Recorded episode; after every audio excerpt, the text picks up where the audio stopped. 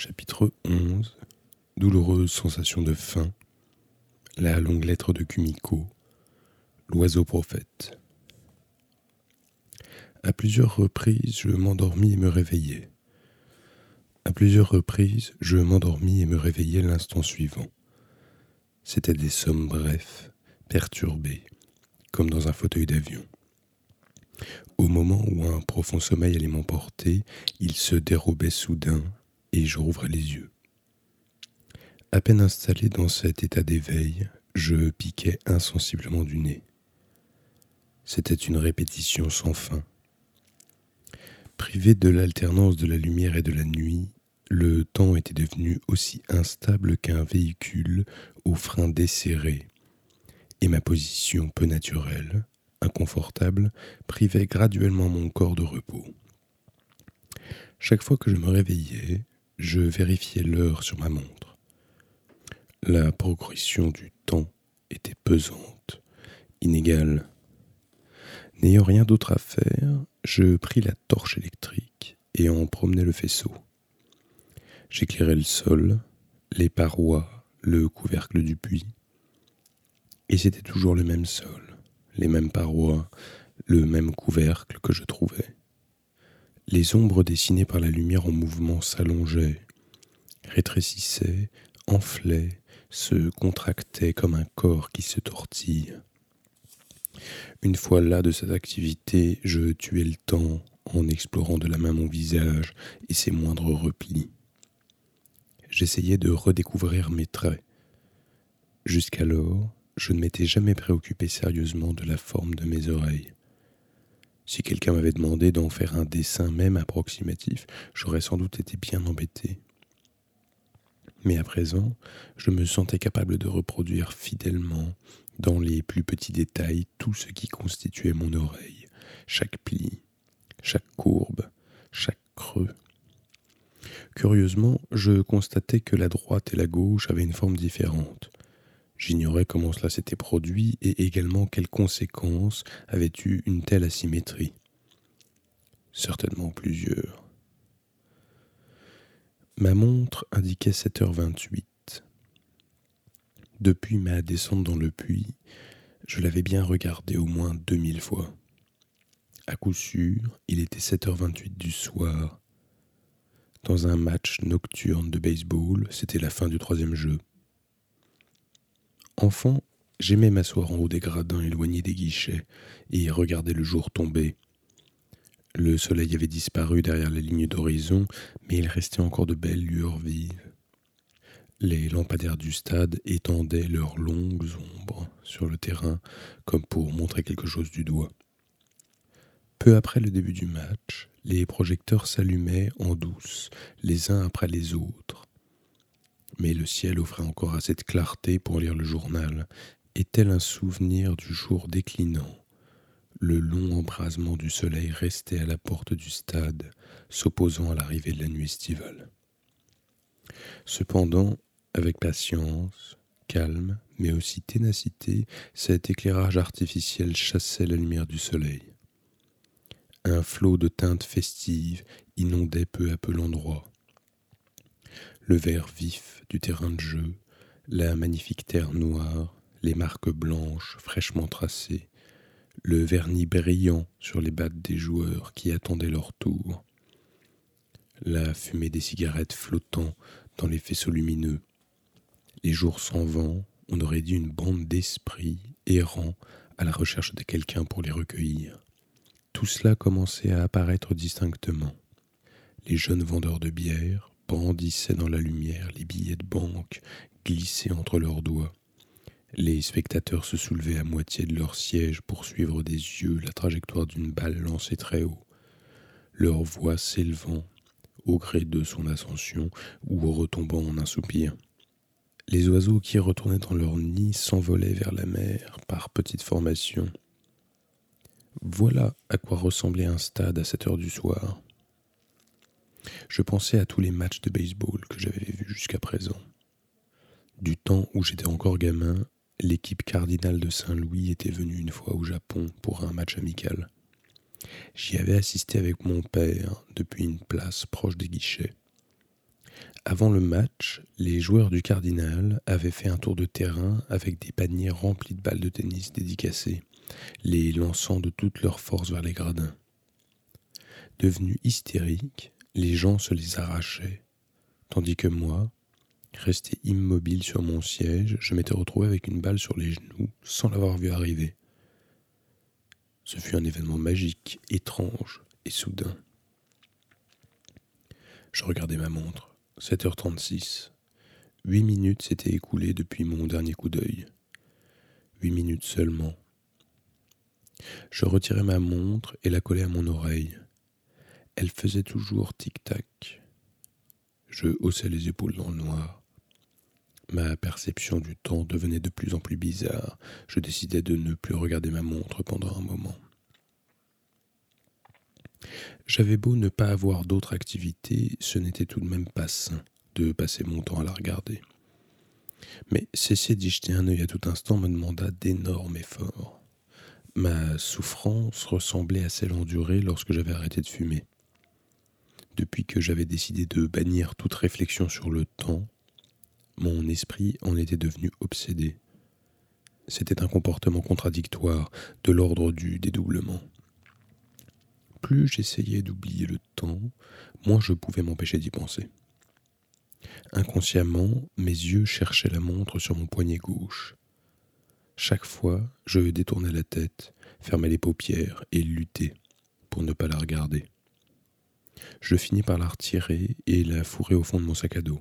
Malgré tout, mon esprit cherchait encore à tâtons dans le sac la montre qui continuait son travail. Le temps s'écoula ainsi dans les ténèbres, privé de la progression des aiguilles. Il n'était plus divisible ni mesurable. Une fois perdu ses points de repère, le temps ressemblait à un fluide sans forme fixe, s'allongeant ou se rétrécissant à sa guise, plutôt qu'à une ligne continue. Et moi, au sein de ce temps, je dormais, me réveillais, dormais et me réveillais encore, peu à peu, je m'habituais à vivre sans regarder ma montre. J'essayais d'apprendre à mon corps que je n'avais plus besoin de ce qu'on appelle le temps. Mais très vite, je me sentis terriblement angoissé. Certes, j'étais libéré de la manie de regarder ma montre toutes les cinq minutes, mais la disparition de ce système de référence m'avait comme projeté en pleine mer dans la nuit depuis le pont d'un bateau en marche. Je hurlais, personne n'entendait mes cris, et le navire continuait sa route et s'éloignait rapidement, bientôt près de disparaître de ma vue. Je renonçai donc à mon idée, sortis la montre du sac et la remis à mon poignet.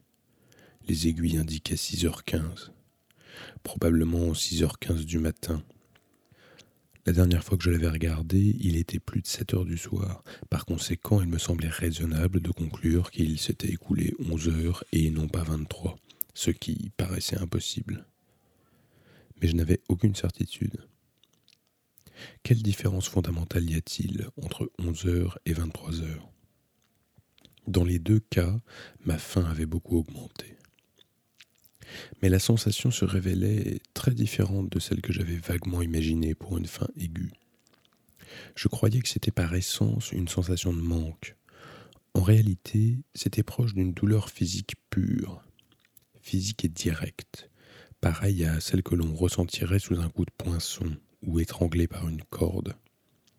C'était une douleur inégale qui manquait de cohérence.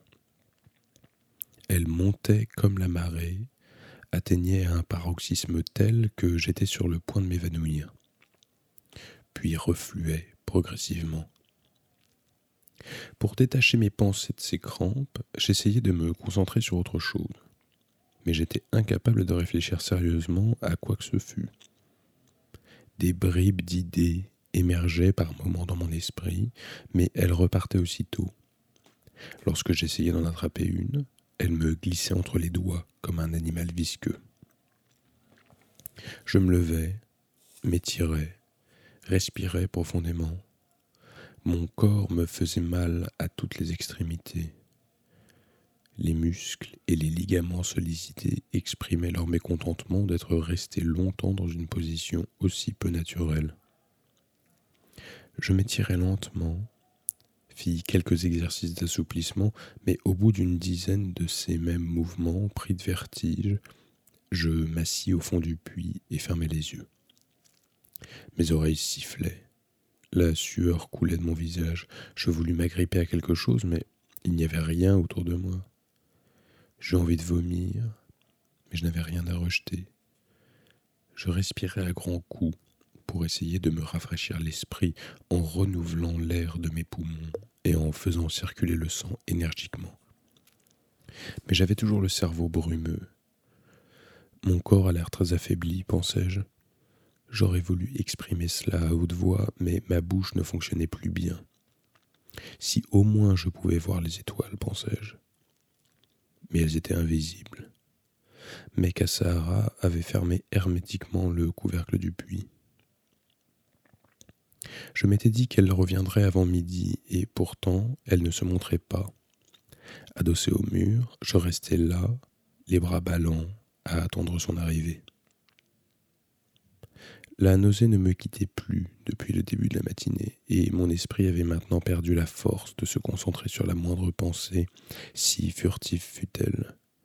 Les crampes d'estomac continuaient à aller et venir. Les ténèbres s'épaississaient ou s'affinaient. Tout cela contribuait à m'enlever fragment après fragment mes capacités de concentration, comme des cambrioleurs subtilisant les uns après les autres des meubles dans une maison vide. Midi passa et toujours pas de mec à Sahara. Je fermais les yeux pour tenter de dormir. J'espérais rêver de Crétacano, mais mon sommeil était trop léger pour cela. À peine avais-je abandonné tout effort de concentration que des bribes souvenirs de tout genre commencèrent à me rendre visite. Ils arrivaient aussi discrètement que de l'eau remplissant sans bruit une cavité. Lieu où j'étais allé, personne que j'avais rencontré, blessures que j'avais reçues, conversations que j'avais eues, objets que j'avais achetés ou perdus. L'ensemble défilait dans mon esprit comme si j'y étais, distinctement, et avec de tels détails que je n'en revenais pas moi-même. Je me souvenais des maisons et des appartements où j'avais vécu, de leurs fenêtres, placards, meubles, lampes. Je me souvenais de mes instituteurs et professeurs de l'école primaire à l'université. Ces souvenirs manquaient le plus souvent de liens généralement insignifiants et vides de sens, ils arrivaient sans aucun ordre chronologique. Et mon retour dans le passé était parfois interrompu par le déferlement d'une violente vague de faim. Chacun de ces souvenirs, étonnamment vifs, secouait mon corps avec la force d'une tornade. Tandis que je fouillais ainsi dans ma mémoire, sans vraiment l'avoir cherché, me revint un incident qui s'était produit au bureau trois ou quatre ans plus tôt. C'était un événement insignifiant, mais tandis que je le reconstruisais dans les moindres détails, pour passer le temps, je me sentis progressivement envahi par une sorte d'irritation, qui se transforma très vite en une véritable colère. Fatigue, faim, angoisse, tout fut éclipsé. Je tremblais de tout mon corps sous la fureur, respirais bruyamment. Mon cœur tambourinait, la rage me donnait des poussées d'adrénaline. Il s'agissait d'une dispute bénigne, née d'un malentendu. Un collègue m'avait lancé quelques mots désagréables et moi-même je ne m'étais pas privé de lui exprimer clairement le fond de ma pensée. La chose étant issue d'un léger quiproquo, nous nous étions présentés des excuses mutuelles quelques jours plus tard, et cette dispute n'avait pas eu de suite. Je n'en avais gardé aucune rancune. On laisse parfois échapper des paroles brutales lorsqu'on est surchargé de travail et fatigué. J'avais donc complètement oublié cette histoire. Mais au fond de ce puits tout noir, ce souvenir me revenait en mémoire avec une clarté fulgurante, et je le sentais grésiller dans mon esprit. Je sentais sa chaleur sur ma peau, j'entendais brûler ma chair, je me mordais les lèvres de dépit. Pourquoi avais-je répondu aussi mollement à ce type qui se croyait tout permis? Je trouvais maintenant les uns après les autres tous les arguments que j'aurais pu lui à la figure. Je les polissais, les rendais encore plus percutants. Plus ils devenaient percutants, plus ma fureur augmentait. Puis soudain, tout me devint indifférent. Comme si j'étais brusquement délivré d'une obsession. Pourquoi fallait-il que je remue maintenant ce genre d'incident sans intérêt? L'autre avait sans nul doute oublié cette dispute. Moi aussi, en fait, jusqu'à cet instant. Je respirais lentement, relâchai les épaules, et mon corps se fondit dans les ténèbres. Puis, j'essayai de chercher un autre souvenir, mais une fois passé cet accès de rage irrationnelle, il ne me restait plus aucun souvenir. J'avais maintenant la tête aussi vide que l'estomac. Je me mis à parler tout seul. Sans le vouloir, je marmonnais des fragments de réflexion qu'il m'était impossible de maîtriser. Je m'entendis prononcer des mots. Qu'est-ce que je pouvais bien dire? Mes lèvres bougeaient de manière automatique, indépendamment de ma volonté, tissant dans l'obscurité de longs fils de mots dont je n'arrivais pas à saisir le sens. Les mots sortaient d'une zone d'ombre pour être aussitôt aspirés dans une autre. Mon corps n'était qu'un tunnel vide qui faisait transiter les syllabes d'un point à un autre. C'était bien de fragments de réflexion qu'il s'agissait, mais elles s'effectuaient à l'extérieur de ma conscience. Que se passe-t-il me demandai-je. Mes nerfs commencent-ils à lâcher? Je consultai ma montre, 3h42. Probablement 3h42 de l'après-midi. Je pensais à la lumière extérieure à cette heure précise. Je m'imaginais dans cette lumière. Je tendis l'oreille. Mais aucun son ne me parvint, rien qui me rappelât un bruit quelconque familier. Ni le chant des cigales, ni celui des oiseaux, ni la voix des enfants. Pendant que j'étais au fond du puits, l'oiseau à ressort n'avait peut-être pas remonté la pendule, et le monde avait cessé de fonctionner. Les ressorts s'étaient étendus de plus en plus et, à un moment donné, tout mouvement, flux de rivière, bruissement des feuilles, vol des oiseaux dans le ciel, s'était arrêté d'un coup. Que faisait Mekasar Pourquoi ne venait-elle pas? Cela faisait maintenant très longtemps qu'elle ne s'était pas montrée. Et s'il lui était arrivé quelque chose Un accident de voiture, par exemple Dans ce cas, plus personne ne serait au courant de ma présence ici, et je mourrais pour de bon d'une mort lente au fond du puits. Je me ressaisis. Mais Kassar n'est pas aussi écervelée que ça. Elle n'est pas du genre à se laisser facilement renverser par une voiture. À l'heure actuelle, elle est sûrement chez elle, en train de m'imaginer au fond du puits, observant de temps à autre le jardin, la jumelle. Elle laisse passer à dessein tout ce temps pour m'inquiéter me donner un sentiment d'abandon. C'était mon hypothèse. Mais si telle était son intention, son plan avait remarquablement réussi. Je me sentais en effet affreusement angoissé et abandonné. À l'idée que je pourrais mettre des heures à pourrir dans cette obscurité, je fus saisi d'une peur effroyable qui m'empêcha de respirer. À mesure que le temps passait, mes forces allaient décliner, mes crampes d'estomac s'intensifiaient et me tuaient.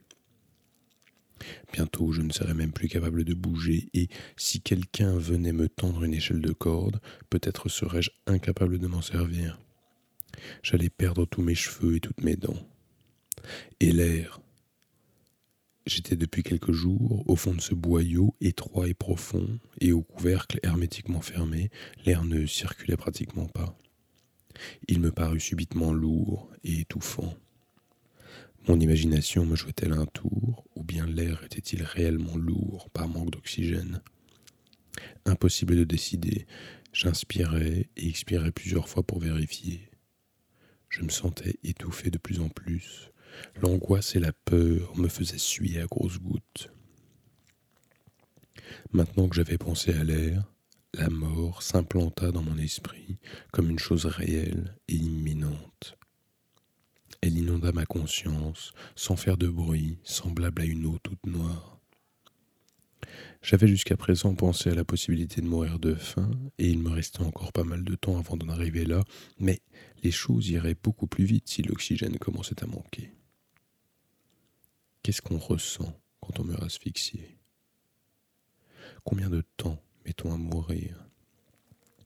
Est-ce que j'allais souffrir longuement ou perdre peu à peu conscience et m'endormir pour toujours?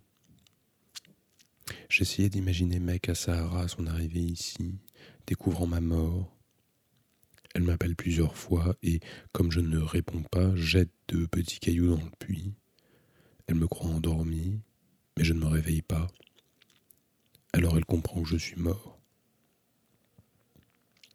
Je voulais appeler quelqu'un, crier, hurler, que j'étais enfermé ici, que j'avais faim, que l'air était vicié. J'étais de nouveau un petit enfant désemparé. J'avais quitté ma famille sur un coup de tête et ne retrouverai plus jamais le chemin pour rentrer chez moi. C'est un rêve que j'avais fait très souvent, le cauchemar de mon enfance, me promener et perdre le chemin du retour. J'avais oublié ce cauchemar depuis longtemps, mais maintenant au fond de ce puits, il ressurgissait avec vigueur. Le temps reculait dans l'obscurité, absorbé par un autre temps. Je sortis la gourde de mon sac, en retirai le bouchon, versai de l'eau dans ma bouche très précautionneusement sans gaspiller une goutte, la gardai un temps infini sur la langue pour la savourer, puis l'avalai. Un grand bruit jaillit de ma gorge quand je déglutis, comme si quelque chose de dur et lourd était tombé sur un plancher. Mais c'était bel et bien le bruit que j'avais fait en avalant cette gorgée d'eau. Monsieur Okada Quelqu'un m'appelait. J'entendais la voix dans mon sommeil. Monsieur Okada Monsieur Okada, réveillez-vous. C'était la voix de Crétacano. Je réussis à ouvrir les yeux, mais c'était toujours l'obscurité absolue autour de moi, je ne voyais rien. Aucune frontière distincte ne séparait le sommeil de la veille. Je tentais de me relever, mais je n'avais plus assez de force dans les mains. Mon corps était recroquevillé glacé comme un concombre oublié au fond d'un réfrigérateur. L'épuisement et l'impuissance paralysaient ma conscience. Ça m'est égal, fais ce que tu veux. Je vais encore avoir une érection dans ma conscience et éjaculer dans la réalité. Vas-y, si c'est ce que tu cherches. La tête embrumée, j'attendis que ma main déboucle ma ceinture de pantalon, mais la voix de Crétacano venait de beaucoup plus haut. Monsieur Okada Monsieur Okada appelait-elle. Quand je levai la tête, je découvris que le couvercle du puits était à moitié ouvert. Au-dessus de moi brillait un beau ciel étoilé, nettement découpé en forme de demi-lune. Je suis là, dis-je, réussissant tant bien que mal à me redresser pour regarder en l'air et crier de nouveau. Je suis là. Monsieur Okada, s'exclama la véritable Crétacano. Vous êtes au fond du puits? Euh, Oui, je suis là. Comment avez-vous atterri là-dedans? Ça serait trop long à expliquer. Excusez-moi, je ne vous entends pas bien. Vous pourriez parler un peu plus fort. C'est une longue histoire, criai-je. Je vous expliquerai une fois sorti d'ici. Pour l'instant, je ne peux pas parler très fort. C'est votre échelle de corde là, à côté de moi? Euh, Oui. Comment vous y êtes-vous pris pour la faire remonter? Vous l'avez lancée d'en bas? Mais non, Qu'est-ce que tu crois? Je ne vois pas pourquoi j'aurais fait ça, ni comment j'aurais pu me montrer aussi habile. Ça n'est pas moi. Quelqu'un d'autre l'a relevé à mon insu. Vous ne pouvez plus sortir alors C'est ça, fis-je d'une voix aussi calme que possible. Vous l'avez dit, je ne peux plus sortir. Pourriez-vous me la lancer pour que je puisse remonter? Euh, Oui, bien sûr, je vous l'envoie tout de suite. Attendez, avant de la lâcher, Pouvez-vous vérifier qu'elle est bien attachée au tronc de l'arbre? Sinon, il n'y eut pas de réponse. Comme si elle avait disparu. J'avais beau écarquiller les yeux, je n'apercevais plus personne à l'entrée du puits. Je pris ma torche électrique dans le sac à dos, dirigeai le faisceau vers le haut, mais il ne capta aucune forme humaine. En revanche, l'échelle était revenue en place, comme si elle avait toujours été là, Je laissai échapper un profond soupir de soulagement, et je sentis le nœud dur qui habitait mon corps se dissoudre complètement. Dites, Crétacano, criai-je. Pas de réponse.